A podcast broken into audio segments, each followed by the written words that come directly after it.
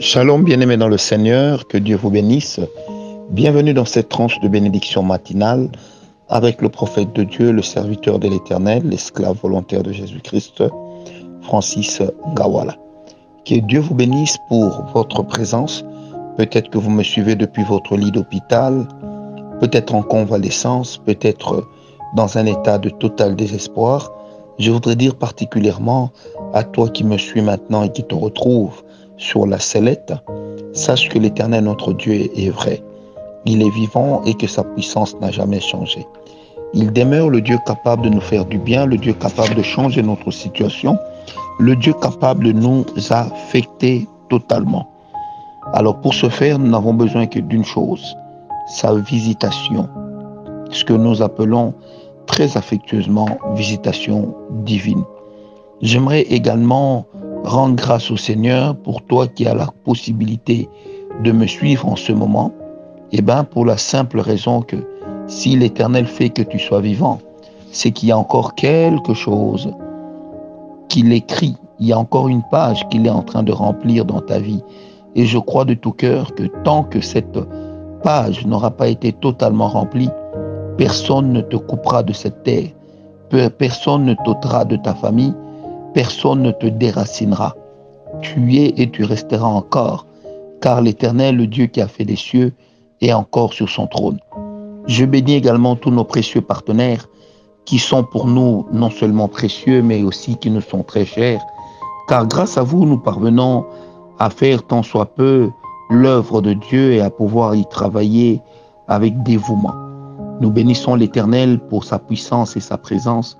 Nous le bénissons, lui qui ne cesse de nous soutenir, lui qui ne cesse d'être avec nous, lui qui au jour le jour accomplit sa parole qui dit qu'il veille sur nous. Alors, je voudrais vous inviter pour la quatrième fois consécutive à méditer cette parole, tout en sachant que nous avons ouvert une brèche très importante dans cette parole. Cette branche, eh bien, nous l'appelons tout simplement la visitation divine. Abraham a connu une visitation divine. Nous allons voir et nous sommes en train de voir les éléments qui ont conduit ou qui peuvent faire que la visitation divine ah, se produise dans votre vie. Les éléments qui peuvent faire que l'Éternel vous repère et vous voit. Les éléments qui peuvent constituer vis-à-vis de Dieu, vis-à-vis de vous, une invitation pour Dieu. Des éléments qui peuvent faire que l'Éternel ne puisse pas rester inerte, ne puisse pas rester sans réponse, ne puisse pas rester sans geste. Des éléments de votre part qui peuvent et qui doivent amener Dieu à pouvoir se déplacer. Alors, lorsque nous disons que Dieu se déplace, c'est vraiment dans un sens très péjoratif, parce que souvenez-vous déjà dans le jardin d'Éden, l'Éternel s'est déplacé au point que la Bible dit que Adam s'est caché de la présence de Dieu, il s'est caché de la voix de l'Éternel. Ça veut dire que Adam était capable de voir les déplacements de Dieu dans le jardin. Alors lorsque nous disons que Dieu se déplace, bien-aimés, nous ne sommes pas dans la dimension de la, de la présence, de l'omniprésence qui fait que Dieu puisse être partout à la fois, mais nous sommes dans la dimension de sa manifestation. Nous sommes dans la dimension où non seulement que Dieu prouve qu'il est là par sa manifestation, mais aussi et surtout, il parle. Alléluia. Parce que nous avons le Dieu qui agit, non seulement qui parle, mais qui agit aussi.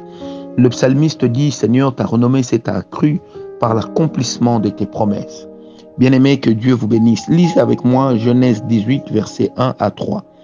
Genèse dix-huit, versets un à trois. L'Éternel lui apparut parmi les chênes de Mamré, comme il était assis à l'entrée de sa tente pendant la chaleur du jour. Il leva les yeux et regarda, et voici, trois hommes étaient debout près de lui. Quand il les vit, il courut au-devant d'eux depuis l'entrée de sa tente et se prosterna en terre. Et il dit, « Seigneur, si j'ai trouvé grâce à tes yeux, ne passe point, je te prie, loin de ton serviteur. » Alléluia. Hier, nous avions donné une clé très importante pour vivre ou provoquer l'atmosphère de la visitation divine. C'était de désirer cette visitation et de croire que cela peut arriver. Ça veut dire aujourd'hui, maintenant et ici. La deuxième clé, celle sur laquelle je m'étendrai ce matin, c'est simplement de c'est, c'est simplement de ne pas fixer un modus operandi à Dieu. Vous savez donc, quelquefois, bien-aimés, nous échouons dans notre manière de recevoir la visitation divine parce que simplement nous venons vers Dieu avec des idées préconçues. Nous venons vers Dieu en se disant déjà, bon, le Seigneur touchera telle et telle autre personne et jamais moi. Nous venons avec des idées qui nous disent déjà que bon, moi lorsque l'Éternel me touche, voici le mouvement qui s'ensuit. Bien-aimé, je voudrais que tu saches une chose. La visitation divine, le fait que l'Éternel te visite, même s'il te visite très souvent, tu ne dois pas enfermer Dieu dans une prison d'une gestuelle en te disant que, en te disant que Dieu peut, ne peut pas faire autrement que ça. N'oublions pas que ce n'est pas parce que l'Éternel se manifeste qu'il renonce à sa souveraineté. Loin de là. Au contraire, la souveraineté de Dieu se prouve très bien sur les terrains sur lesquels l'Éternel est attendu, sur les terrains sur lesquels l'Éternel est tant désiré. Bien-aimé, je n'ai pas besoin de savoir comment il va faire. Je n'ai pas besoin de connaître le modus operandi, mais j'ai juste besoin de savoir que l'Éternel, le Dieu que je sais, il me voit. J'ai juste besoin de savoir qu'il va intervenir et d'y croire. Bien-aimé, vous savez, l'Éternel travaille avec des principes et des statuts, mais l'Éternel n'aime pas que nous puissions l'enfermer comme dans une prison de légalisme. Nous n'avons pas un Dieu légataire, nous n'avons pas non plus un Dieu légaliste, mais nous avons un Dieu vivant, nous avons un Dieu tout-puissant. Bien-aimés, nous n'avons pas un Dieu qui nous fait juste des legs, mais nous avons un Dieu qui, lorsqu'il nous donne des legs, il vit lui-même avec nous dans ces legs-là. Bien-aimés, nous avons le Dieu immuable qui n'a jamais changé. Il est important, bien-aimés, lorsque nous lisons la parole de Dieu, lorsque nous nous attendons à la visitation divine, de se dire « Éternel, peu importe comment tu voudras le faire, peu importe quand tu voudras le faire, mais je me constitue moi-même comme un terrain d'exploitation. Je me constitue moi-même comme un terrain sur lequel et par lequel tu devrais passer. Seigneur, ne fais rien dans cette génération sans moi. Lorsque tu penses visiter quelqu'un, Père, si tu as besoin des mains, prends les miennes. Si tu as besoin des pieds, oh là là, prends la, les miens. Que si, peu importe de quoi tu aurais besoin, d'une voix, utilise ma voix. Des yeux, utilise mes yeux pour regarder. Tu as besoin d'une réflexion, Père, alors utilise la mienne. Bref, une manière de te dire avec mon frère et ma sœur qui prient maintenant, Seigneur Dieu, c'est que nous nous attendons à toi, peu importe comment tu vas le faire, peu importe comment tu, tu vas te manifester, peu importe comment viendra cette visitation divine. Éternel, nous ne voulons pas être surpris, mais nous voulons aussi, nous le sommes, si jamais nous le sommes, être très agréablement surpris en nous retrouvant face à face avec toi, en nous retrouvant un peu comme Moïse, où la Bible dit que l'Éternel parlait avec Moïse face à face. Bien-aimé, or la même Bible dit au travers de l'apôtre Paul que Moïse avait la gloire de la pierre, mais nous, nous avons la gloire de l'esprit. Et à ta parole de continuer pour dire combien à plus forte raison le ministère de l'esprit ne sera-t-il pas supérieur en gloire par rapport à quoi? Par rapport à celle de la lettre. Bien-aimé, il est important, oh hallelujah, il est très important après ce petit, cette petite minute de prière, il est très important de ne jamais oublier la souveraineté de Dieu. Ésaïe dit, car l'Éternel fait tout ce qu'il veut. Bien-aimé, l'Éternel est capable de t'amener à Canaan, mais en te laissant traîner dans le désert, parce qu'il veut enlever de toi les scories, il veut enlever de toi la mauvaise herbe, qui risquera d'empêcher à ce que l'Éternel fasse ce qu'il veut. Bien-aimé, il est important lorsque tu pries de toujours dire à Dieu, Seigneur, peu importe ce que tu voudras me dire, peu importe comment tu voudras procéder, je suis là, parle-moi, je suis là. Touche-moi. Bien-aimé, Dieu peut te toucher dans ta chambre. Il peut te toucher sur une montagne. Il peut te toucher dans l'eau. Il peut te toucher dans la rue. Il peut te toucher partout. Même là où le roi, le roi va seul, si l'Éternel décide de te visiter, il le fera. Mais n'oublie jamais que le domaine de la visitation divine peut aussi s'avérer être un domaine de collaboration. Ça veut dire que l'Éternel a réagi à nos actes, l'Éternel réagit à notre foi, l'Éternel réagit à notre résolution de te dire, peu importe comment tu vas le faire, fais-le.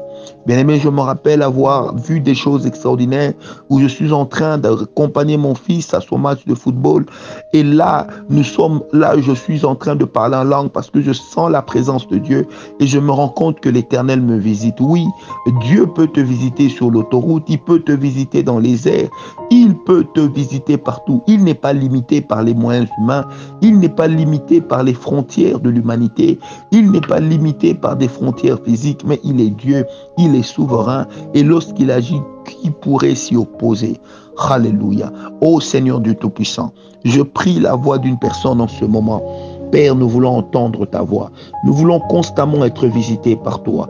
Nous voulons nous constituer nous-mêmes comme étant, éternel mon Dieu, des, ma- des matériaux didactiques, des matériels didactiques par lesquels tu passes et dans lesquels tu fais du bien.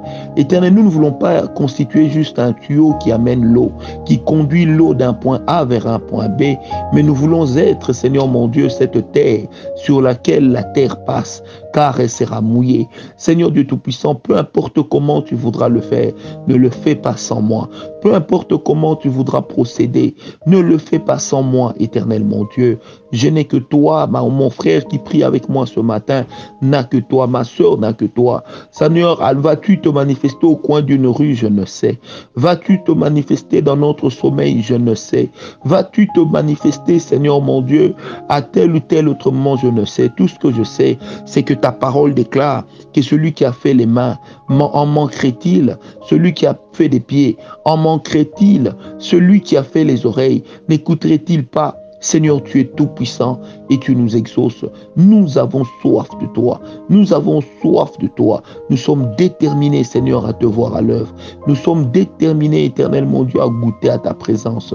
Nous sommes déterminés à goûter, Seigneur Dieu, à ta présence, Père. Nous ne te réclamons pas la gloire, car elle est à toi. Mais Seigneur, s'il te plaît, visite-nous. Au nom de Jésus-Christ, nous avons prié. Amen.